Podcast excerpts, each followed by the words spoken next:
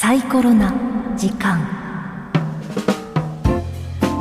宇宙とかね、甘やかしとの違いってちょっと、ちょっと知りたいですよね。なんかついね、今日頑張ったからめっちゃチョコ食べようとか、あの自分へのご褒美ってそうそう。いうのやっちゃいますけど、そういうのとは違うですよね。あのコンパッションは、あのそのまあ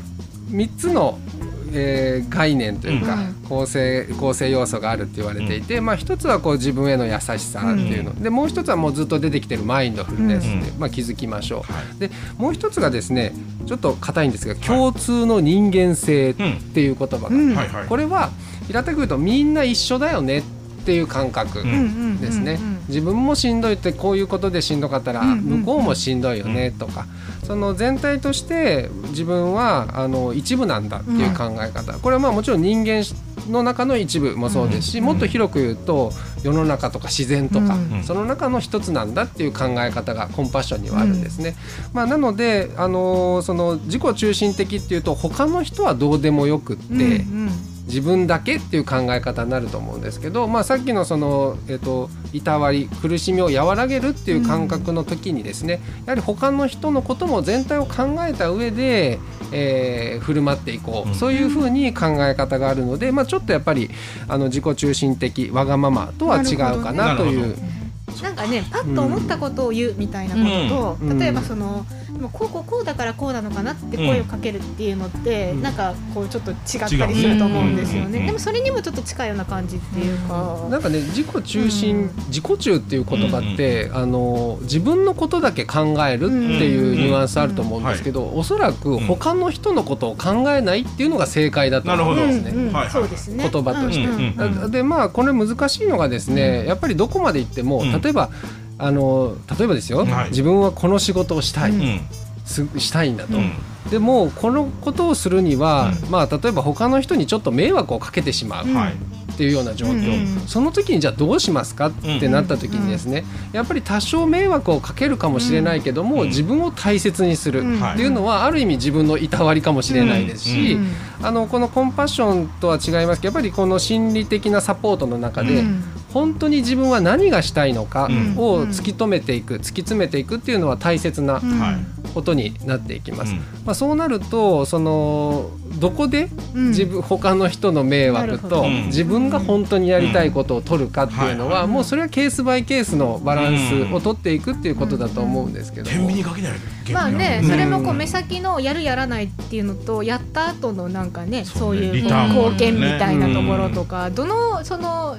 軸で見るかみたいなんでもね、ずいぶん広い目でね見ないといけないですなのでこの心理支援とか、まあ、コンパッションはそのまさにこうメンタルヘルスケアの一つの方法ではあるんですけども、やっぱりその自分がどう生きていきたいかっていうところが結局みんながハッピーになるっていうのとはちょっとそぐわないところも出てくるっていうのもやっぱりあのあると思うんですね。まあ、なのですみません。このコンパッションが万能なわけではなくて一つエッセンスとして持っといていただいてっていうふうなぐらいの理解がいいかなと思って。使えることもあるよねぐらいそうですね。でやっぱりねこれ教養になってもいけないんですよね。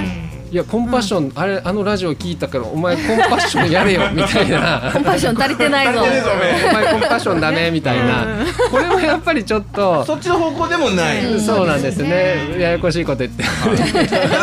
一つの手段としてはあるよと、うん、これは全てではないし、うん、あとやり方も結構だからそこはいろいろとこの関係性も見ないけんし、立場っていうの見ないけんし、なんかちょっとわーっとこうなんかいこう見えここしか見えてないみたいな苦しいっていう時とかに、はちょっとそのコンパッションを取り入れてみるとか、そのケースバイケースですよね。まあ辛さをね取り除くっていう基本に立ち返ると。そうですね。なんか私もすごいって辛い時とか、その人がすごくうまくいってて、例えば自分がうまくいってないみたいな状況ってあるじゃないですか。そういう時ってすごい辛かったりするじゃないですか。でその時に大体思ってたのが、まあでも表裏一体って言うしなとか言って、あの見えてるところはいい。いいとこだけかもしれんけど、まあ、あの人たちにも絶対大変なことはあるし、まあ、それ見せてないだけよなとかってこう思うみたいな、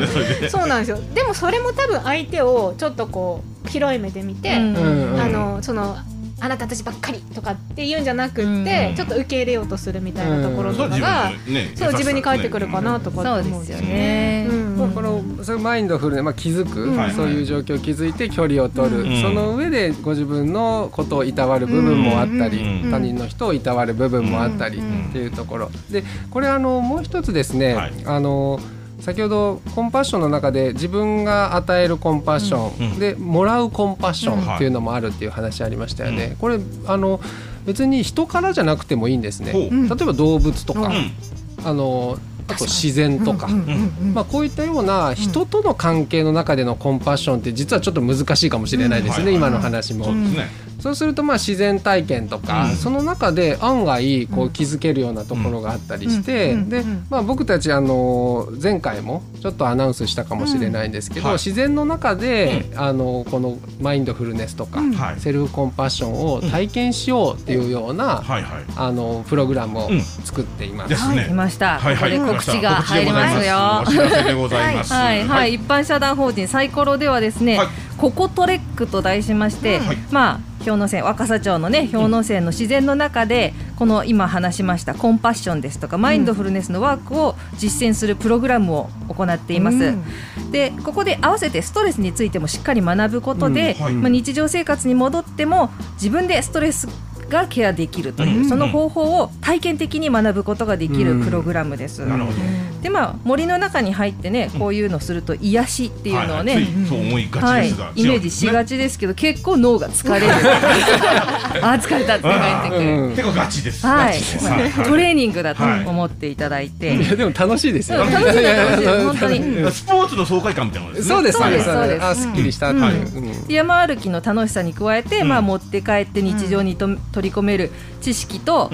スキルを提供するというプログラムです。でこちらのプログラムはあの今日話した、えー、コンパッションとかセルフコンパッションっていうワードを例えばグーグルで検索すると、うんあの日本の第一人者としては、うん。うん、えー、関西学院大学の有光教授という名前が、もうまずバーッと出てくるんですけども、一人ですね、はい、コンパッション研究の。もう第一人者なんですけども、はい、この有光先生が監修してくださったプログラムなんですよ。すごい。で、ね、有光先生も、まあ、これさ、えー、今年3年目なんですけど、私たちがやってるの。有光先生も実際来られて、あの監修してくださってるんですけどもうこれのプログラム大絶賛そうそうなんです。素晴らしい。素晴らしい。と、はい、ここまで聞いたらもういかにいかにゃいけんなみたいな感じですね。いかなければ、まあ、このマインドフルネスとかは人気なことなので、あの全国でいろんなね、もう森林とかと組み合わせたプログラムはあると思うんですけども、この有光先生とやってるこういうえっとコンパッションとかも組み合わせたプログラムは、おそらく日本でここだけ。多分ですけどね、多分。有光さんがほ、有光先生が他でもやろうと思ったら多分まだあれなんですけど。まあでもね兵庫県のような場所がねあるからそうですそうそうそうもともと親交があって、あのお声がけしたら、とっても本当に気に入ってくれて。いやここすごいですね。って言って、今もあのどうなってますか？ってやり取りしながら、今年はこうやりますっていうのやり取りしてます、なかなか今コロナでね、来たりっていうのはできないんですけども、まあそれが収まったら多分ね顔も出してくださったりすると思います、バージョンも上がってきそうですね、はい、今ちょっとねこうもやもやしてる方多いと思うのではい、そういう意味ではねい。いと思います。自然にね。あのこのおすすめのワークがね、このそれこそ有道先生に教えてもらったというか一緒にこれやってみようってやったんですけど、木に抱きつくってワークがあるんですよ。あのまあ、これどこ、うん、どこでもいいと思うんですけど、うん、なんか木に抱きついたら変ですけど、いやあれやっぱね木に抱きつくと、うん自分がまあ抱きしめてる感じっていうのもありますし、はいはい、なんかね抱きしめられてるような感じ。まあこれ山の森の中でやるのでっていうのもあると思うんですけど、大きい木ほどそんな感じそうですね、あの細い木だとこうギュってなっちゃうんですけど、こう手で抱えられないぐらい、まあなかなかのサイズになると思うんですちょっとハイジの気分ですね。わかる人はわかる、わからない人は私たちはわからない。うん、あのいつも思い出抱きついてました、あの話しかけてましたからね、そうなんかすごくね僕も本当ですか？とかって言いながらやったんですけど、結構あの感じるものがあって、あのすごくおすすめ。そうですね。私たちもいいなって思いながらやってますね、でこのまあ、えーストレスなどを扱うプログラムなので、うん、公認心理師とか臨床心理師の資格を持ったスタッフと、はい、あと山の方はですね山のプロである山岳ガイドなどの資格を持ったガイドさんが両方つくという、うん、とても専門性の高いプロ中のプロがつくわけですね、そうなんですよ、はい、贅沢なプロケアしながら森も楽しむっていう、ええあのどっちも楽しめますよ。ね。ねなんかすっきりしそうですね。そうなんです、ね、結構氷ノ山何回も来てるよっていう山好きの方も参加してみるとすごく新しい発見というか、うん、新しい氷ノ山の体験の仕方ができたって言ってとっても好評なので、うん、あの氷ノ山の進行というか新たな楽しみ方の発見としても、にもつながればいいなという思いで私たちやっています。なるほど。で今年はですね9月18日と10月16日に一般向けの、えー、プログラムを用意してまして、まだなんかチラシとかが間に合ってない そうなんです。あれなんですけど近づいております。近づいてるんですこの2日間にもし一般の方で、あのやってみたいよっていう興味があるよっていう方いらっしゃったらあの直接問い合わせていただければ対応いたしますので、9月18日と10月16日の2日間用意してます。でこの他にも企業や団体向けにも、そうですね。プログラム。適宜、はい、これやっぱ企業の研修とか、あとクラブとかでもいいのかなと思うんですけど、のパフォーマンスとかね上がりそうなんですそうなんです。有道先生も大学であの運動部。で、あのマインドフルネスセルコンパッションやってらっしゃったりしていて、まあ、こういう合宿とか、別にまあ地域の学校でもいいと思うんですけど、そういうあのクラブでやってみたりっていうのもいいのかなと思ったりします。ぜひ監督の皆さんも、はい、チェックお願いします。自然の力を借りながら、はい、学んでいただければと思います。詳しくは FM 鳥取の SNS の方にも、はい、サイコロさんのね、リンクを貼らせていただきます。はい、あとごめんなさい、ちょっと時間がオーバーしてるんですけど、YouTube がやっと始まりました。そうなんでした。初めに言うことでした、ね。はい、そうですね、おかげさまで、はい、この放送をね、はい、えー、YouTube バージョンにしたものを、えーと、サイコロの、えー、YouTube チャンネルで配信しておりますので、ぜひそちらも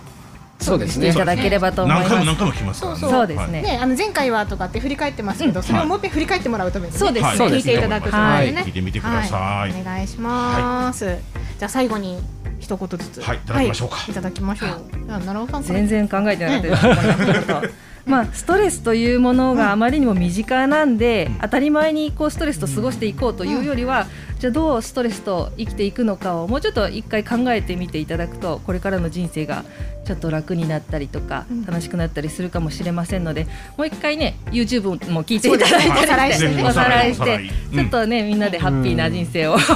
送れたらなと。はい気軽に聞いていただけたらと思います。はい、お願いします。では谷口さんお願いします。はい、あのー、やっぱり思いやり。うんね、簡単じゃないっていうことは大前提にしながら、まあ、あの他の人にも自分にも優しくあのしながらあのその時間をちょっと作って生活の中で、えー、過ごしていただけたらなと思いますしまたあの何かあればサイコロにもお問い合わせいただければと思います。はい、はい、ありがとうございます。ね、今日もね、はい、勉強になりましたね。学びましたね。はい、やらなきゃいけないこといっぱいある、えー、そうですね。日常にね、日常にストレスと上手に付き合いながらいろんなことを、ね、放送でも挟みますからね。ねマインドフルネス何回言ったかなみたいなね。コンパッションも言いますから。はい、今日絶対言うね。なんやったらね。はい、ということで、サイコロの時間。この時間は一般社団法人サイコロ代表の谷口俊敦さんそして奈良尾玲子さんにお話をお伺いいたしました。お二人とも今日もどうもありがとうございました。ありがとうございました。近い奈良尾さんはどうなるのか。ドキドキ。